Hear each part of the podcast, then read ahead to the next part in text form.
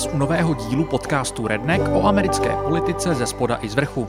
Dneska vám přináším slíbenou první analýzu volebních výsledků. Po nějaké době počítání je už totiž o základních konturách jasno a můžeme začít vyvozovat nějaké závěry. Jak asi tušíte, došlo na několik překvapení.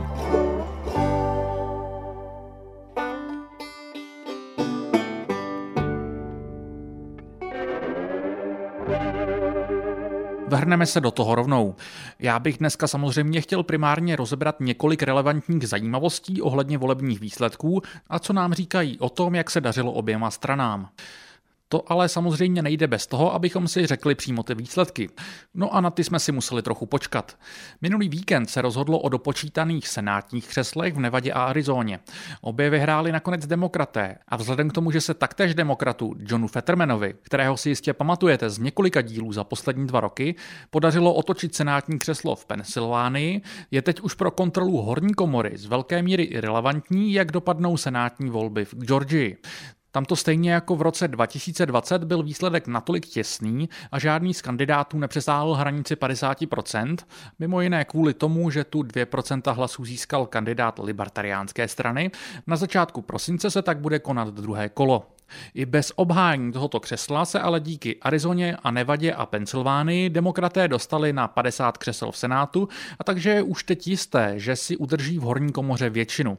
To je pro ně velmi, velmi důležité a je to poměrně velký úspěch. K tomu ještě ale za chvilku.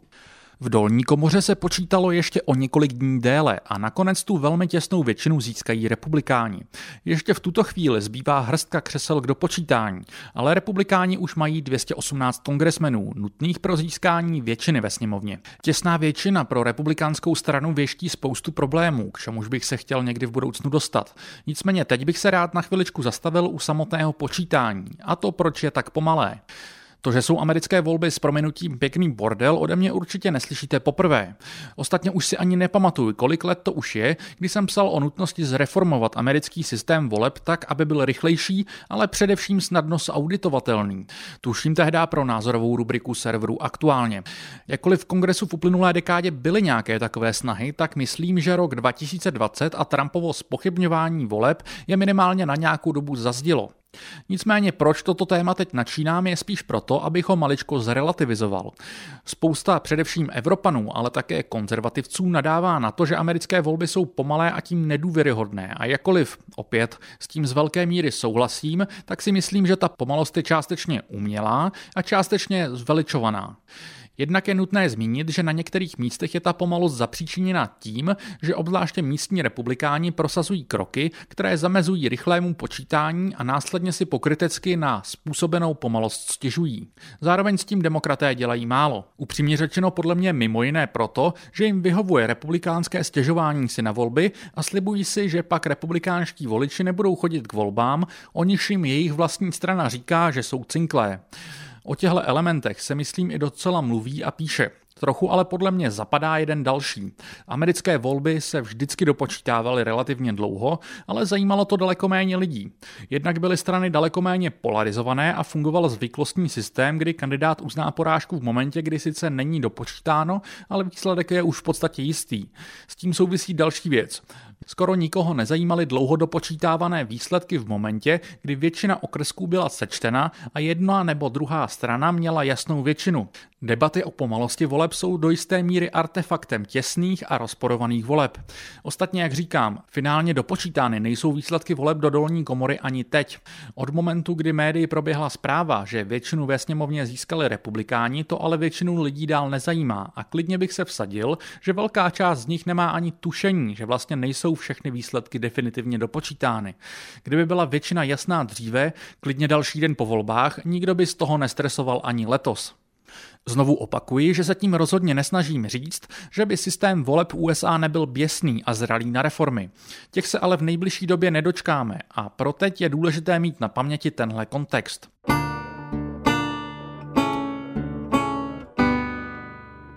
Co se tedy stalo? Jak jsem vysvětloval v minulém díle, čekala se přeci mohutná republikánská vlna. Jednak kvůli jisté pravidelnosti americké politiky, ve které takřka vždy v midterm volbách během prvního období úřadování prezidenta ztrácí křesla strana u moci. Jednak také kvůli tomu, že Bidenova administrativa nevychází z průzkumů vůbec dobře. Z velké míry také kvůli ekonomické situaci v čele s vysokou inflací za poslední rok. V neposlední řadě taky republikánskou vlnu předpovídala kopa průzkumů. U těch bych se chtěl zastavit nejdříve.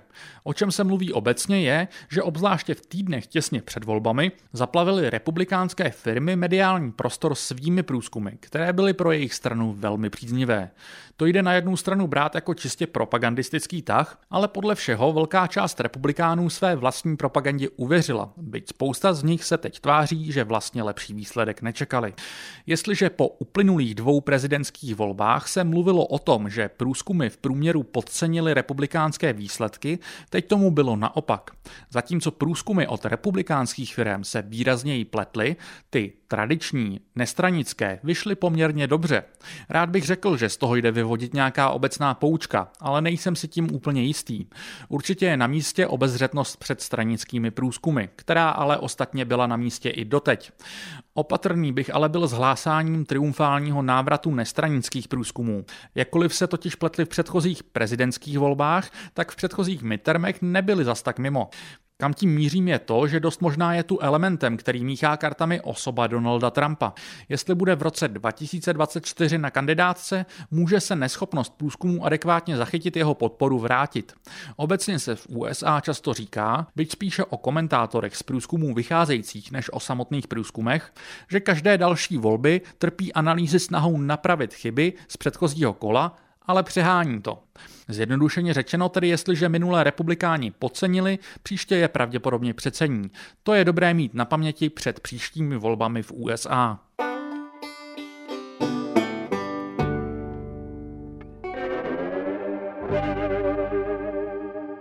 Zemědělství, služby i péče to jsou sektory, které na západě fungují především díky levné práci lidí z jiných zemí. Saša Úlová se znovu vrhla do koloběhu špatně placených prací.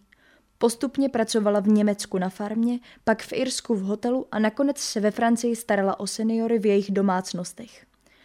Vznikla z toho reportážní série, která názorně ukazuje, že chudí lidé jsou ochotni podstupovat strašné věci proto, aby uživili sebe nebo své děti a také na to, že dlouhodobě je platová nerovnost mezi východem a západem Evropy neudržitelná a ohrožuje evropskou integraci. Přečtěte si všechny texty série Hrdinové kapitalistické práce 2 na webu Alarmu.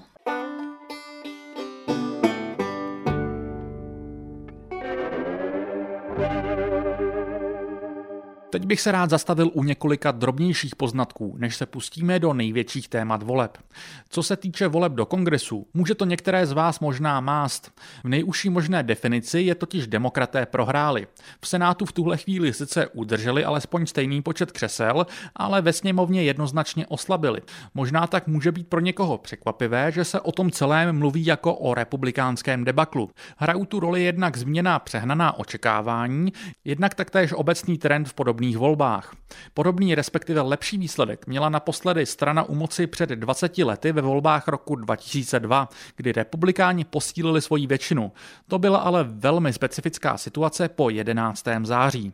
Velmi zajímavým faktorem těch letošních voleb je to, že trochu v rozporu s běžným očekáváním získali republikáni výrazně více hlasů v součtu, tedy napříč celou federací.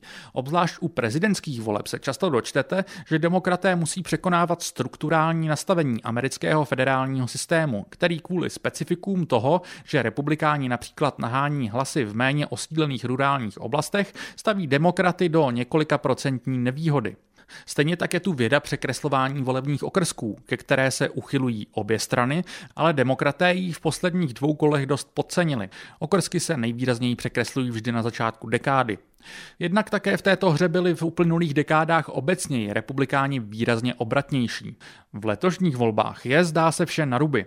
Republikáni měli o několik procentních bodů lepší výsledek v součtu všech hlasů do sněmovny napříč okrsky. Nicméně i tak se jim podařilo vyhrát jen velmi těsnou většinu.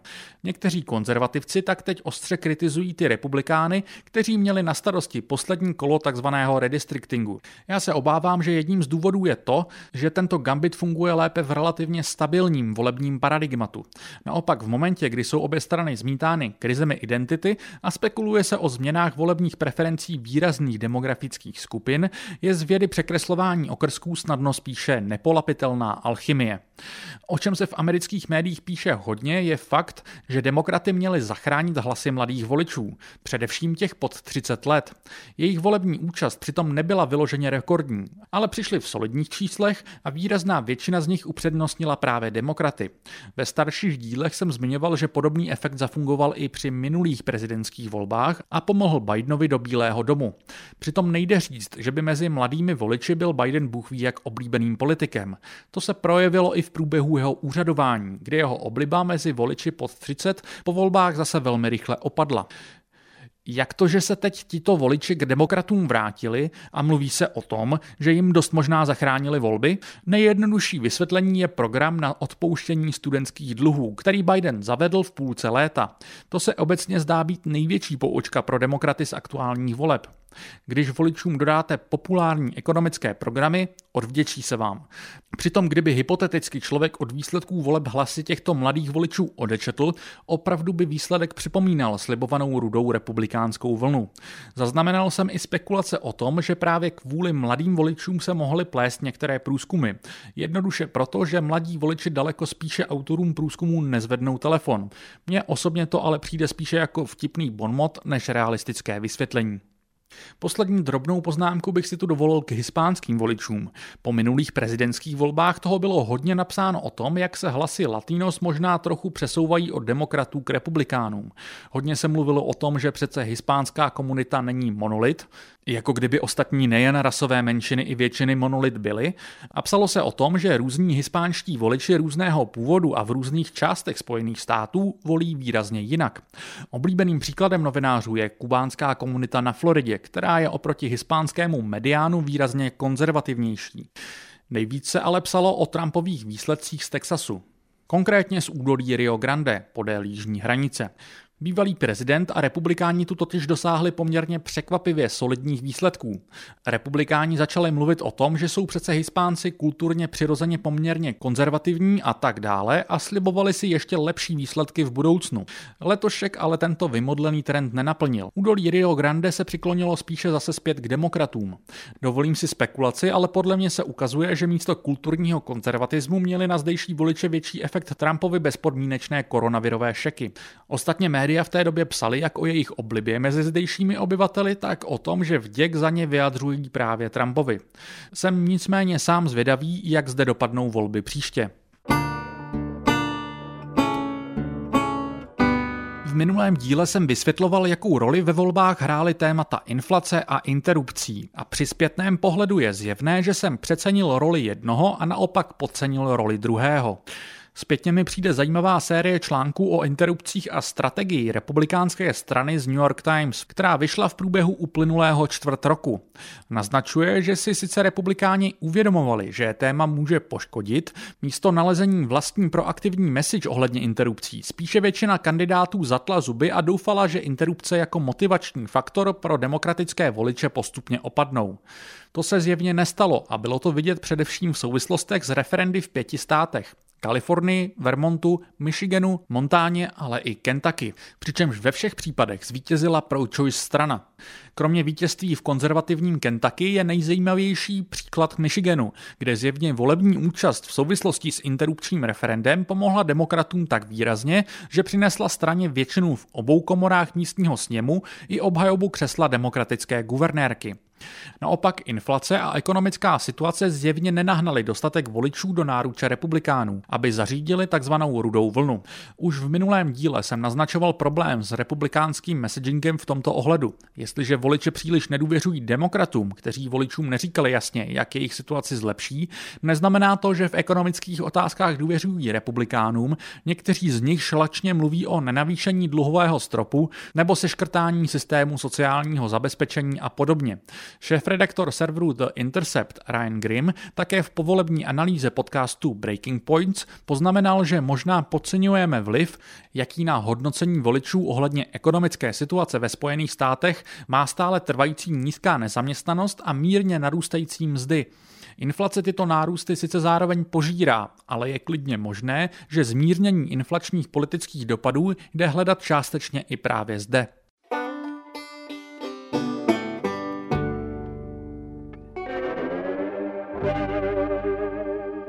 Co je na výsledcích letošních voleb rozhodně zajímavé, je jejich dost lokální charakter. Když se podíváte na mapu Spojených států a vyznačený posun ve volebních výsledcích oproti roku 2020, tak se vše velmi regionálně liší. Zmiňoval jsem například klíčové vítězství demokrata Johna Fettermana v senátních volbách v Pensylvánii. Právě jeho volební strategie je na mapce vidět velmi dobře.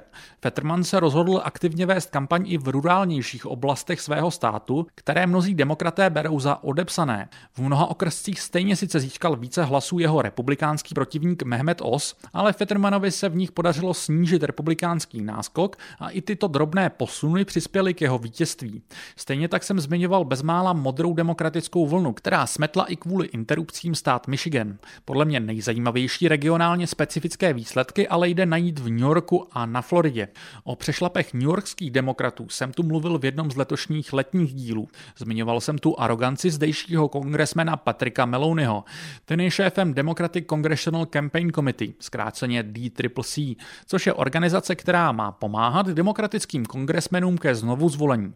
Spíše než na demokratické kongresmeny, ale evidentně Meloni myslel hlavně na sebe.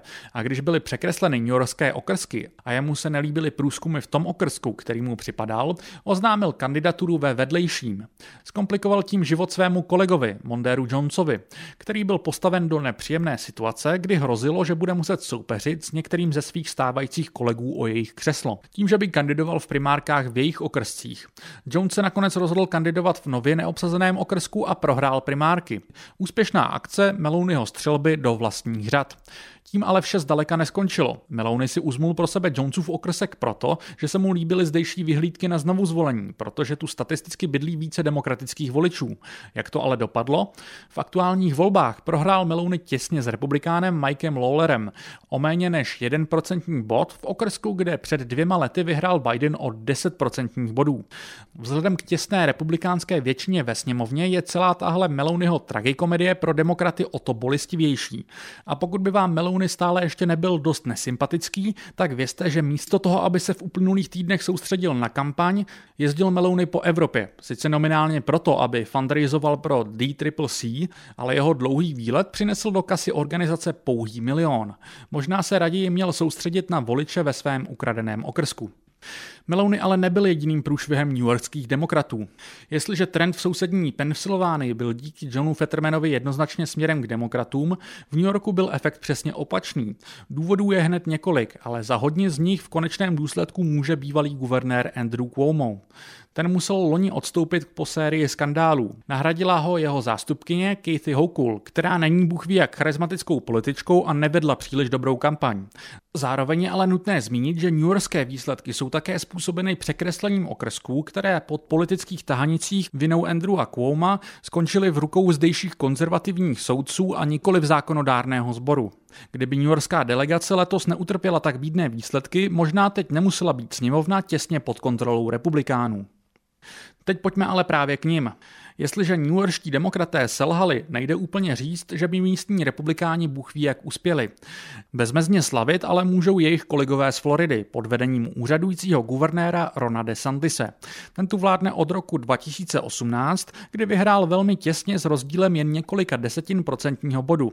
Ne tak letos. V aktuálních volbách DeSantis obhájil s rozdílem necelých 20 procentních bodů a nejen to. Žádný demokrat nevyhrál na Floridě žádné celostátní volby. Bezpečně tu obhájil také republikánský senátor Marco Rubio. Jestliže někde republikáni zaznamenali opravdový triumf, bylo to právě na Floridě. Analytici tak po volbách píší, že z Floridy, která byla tradičně swing statem, tedy státem, kde vyhrávají tu demokraté, tu republikáni, a kde se často také lámal chleba ohledně vítězství v prezidentských volbách, je teď pevně republikánským státem. Já bych trochu brzdil, ono se vše může snadno změnit s jinými kandidáty. Například si nemyslím, že zdejší demokratičtí kandidáti v čele s proti DeSantisovi kandidujícím Charliem Christem a proti Rubiovi kandidující Val Demings byli bůh ví jak kvalitní. Val Demings je bývalá kongresmenka a předtím policistka. Christ už jednou jako floridský guvernér sloužil, ale jako republikán. To myslím o kvalitě zdejší demokratické kandidátky vypovídá ve zkratce vše podstatné. DeSantisova výhra je ale pro republikány trochu předzvěstí problémů. O floridském guvernérovi se v uplynulém roce mluví jako o potenciálním kandidátovi na prezidenta, který by byl schopný stranu zbavit populárního, ale z pohledu mnohých republikánských stranických elit problematického Trumpa. Aktuální výsledky voleb tyto spekulace jenom posílily a mnoho republikánů teď o nahrazením Trumpa DeSantisem mluví zcela otevřeně. To se pochopitelně nelíbí ješitnému Trumpovi, který se ale jen tak nevzdá. Už před volbami vymýšlel pro DeSantise posměšné přezdívky a dokonce médiím sdělil, že na DeSantise ví mnoho špíny. Rozbor toho, jaké šance by mohl mít DeSantis proti Trumpovi, nechám na někdy jindy.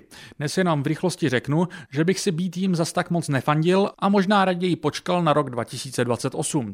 Nutno také podotknout, že zatímco Trump DeSantis se okopává, floridský guvernér se zatím drží v tomto konfliktu v pozadí. V uplynulém roce naopak médiím říkal, že mezi ním a Trumpem žádná rivalita není a že se konflikt snaží uměle vyvolat právě liberální média. Regionálně zajímavý bude také výsledek druhého kola senátních voleb v Georgii, které si opravdu netroufám odhadovat. Demokrat Warnock má tu výhodu, že jednak v současnosti obhajuje, jednak už jedny dvoukolové volby takto vyhrál před dvěmi lety a také těží z toho, že republikánští voliči mohou být demotivovaní tím, že ani případné vítězství jejich kandidáta Herschela Walkera nezvrátí poměr sil v Senátu. Právě Walker přitom také není bůh ví jaký kandidát. Na druhou stranu Georgii pohodlně obhájil guvernérské křeslo republikán Brian Kemp. Ten má ve státě bezkonkurenční kampaňovou mašinérii a pokud jí bude ochotný plně zapojit pro zvolení Walkera, Bůh ví, jak vše může dopadnout. Kempa jsem chtěl zmínit také proto, že podle mě vedle DeSanti se oba dobře ilustrují fakt, že mezi republikánskými kandidáty se letos dobře dařilo těm, kteří mají trochu odstup od Trumpa. DeSantis je přímo vnímaný jako jeho potenciální rival. Kemp zase odmítl v roce 2020 naskočit na Trumpovu rétoriku o ukradených volbách. Trump ho pak chtěl vytrestat v guvernérských primárkách, ale zmíněná Kempova volební mašinérie Trumpova kandidáta vypráskala s rozdílem více než 50% bodů. Neznamená to, že by DeSantis nebo Kemp byli nějakými umírněnými republikány. DeSantisovi konzervativní kroky jsou na dlouhé povídání na někdy jindy a volební úspěch oslavil tím, že ve svém projevu deklamoval, že Florida je místem, kde wokeness umírá, ať už to znamená cokoliv. We have the map. We reject woke ideology. We fight the woke in the legislature. We fight the woke in the schools. We fight the woke in the corporations. We will never, ever surrender to the woke mob. Florida is where woke goes to die. Kemp během svého úřadování například podepsal zákon zakazující interrupce po šestém týdnu těhotenství. Oběma se ale daří držet imič politiků, kteří nejsou zcela závislí na Trumpově šílenství a zjevně se jim to volebně vyplácí.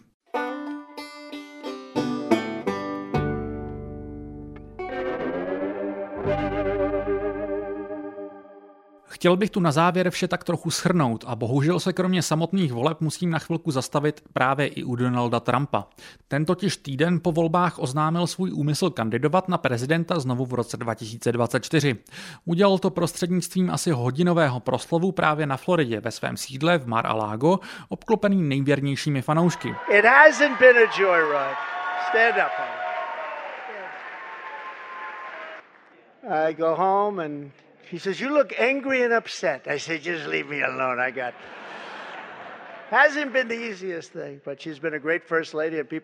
Pozoruhodné na projevu bylo mimo jiné to, kdo u něj chyběl, ale také co v něm chybělo.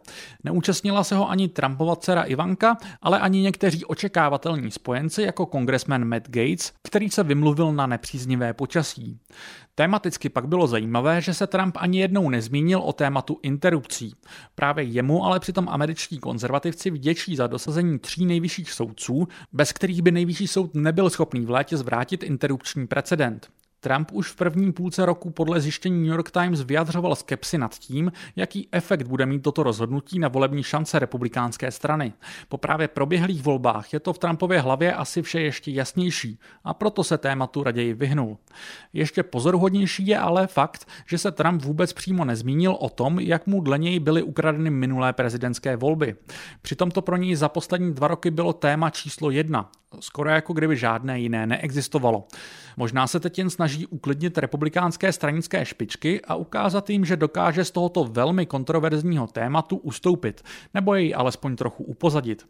Nebo mu, jak už jsem dneska naznačoval, po výsledcích aktuálních voleb docvaklo, že tvrdit voličům, že volby budou cinklé, není nejlepší strategie, protože pak nemají velkou motivaci přijít k volbám.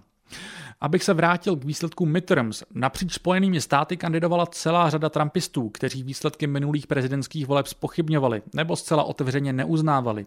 Těm se statisticky úplně dobře nedařilo a všichni ti nejvýraznější na nejklíčovější pozice byli poraženi.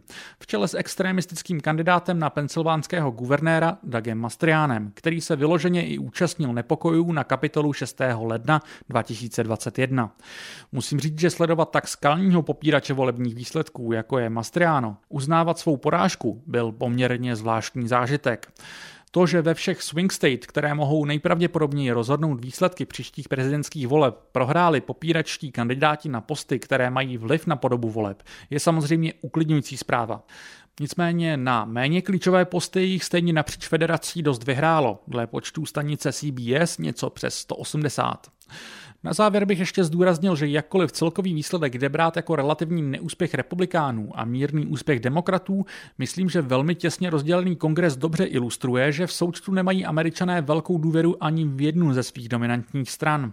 Asi vás nepřekvapí, že já osobně vidím přes veškeré problémy s jeho kampaní drobnou naději na příkladu vítězství Johna Fettermana. V Senátu může zklamat na mnoho způsobů, ale faktem i tak zůstane, že ve velmi kompetitivním státě vyhrál i přes výrazné zdravotní potíže ekonomicky velmi populistický kandidát, který byl nekompromisní i v kulturních tématech a podařilo se mu to mimo jiné díky tomu, že objížděl republikány dominované rurální oblasti. V kombinaci s pozitivními výsledky demokratů na středozápadě v čele se zmíněným Michiganem tu vidím ještě jeden obrat. Myslím, že docela podstatná část problémů současné demokratické strany je důsledkem i neúspěchu jejich strany na lokální úrovni během let Obamova prezidentování. Během těchto let přišli demokraté o stovky a stovky křesel napříč Spojenými státy a nebyla to úplně náhoda. Barack Obama přesměroval stranické finance výrazně na federální úroveň z té lokální a tohle byl důsledek jeho rozhodnutí. Jestliže mi strana přijde například v kongresu velmi personálně vyčerpaná, je to částečně proto, že po lokálních prohrách nemá moc odkud brát.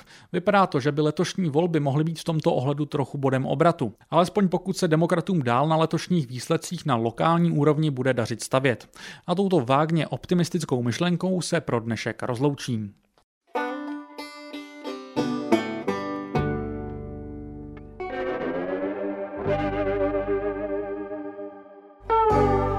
Díky, že jste dnešní Redneck doposlouchali až do konce. Pokud máte jakékoliv připomínky, neváhejte mě skontaktovat na sociálních sítích nebo na mailu matěj.schneider zavináč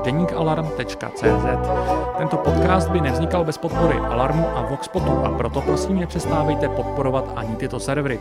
Přispět na jejich chod můžete přímo na jejich webech na advalarm.cz a voxpot.cz. K odběru tohoto podcastu se můžete přihlásit na Soundcloudu, Spotify, Apple Podcast nebo například Player FM.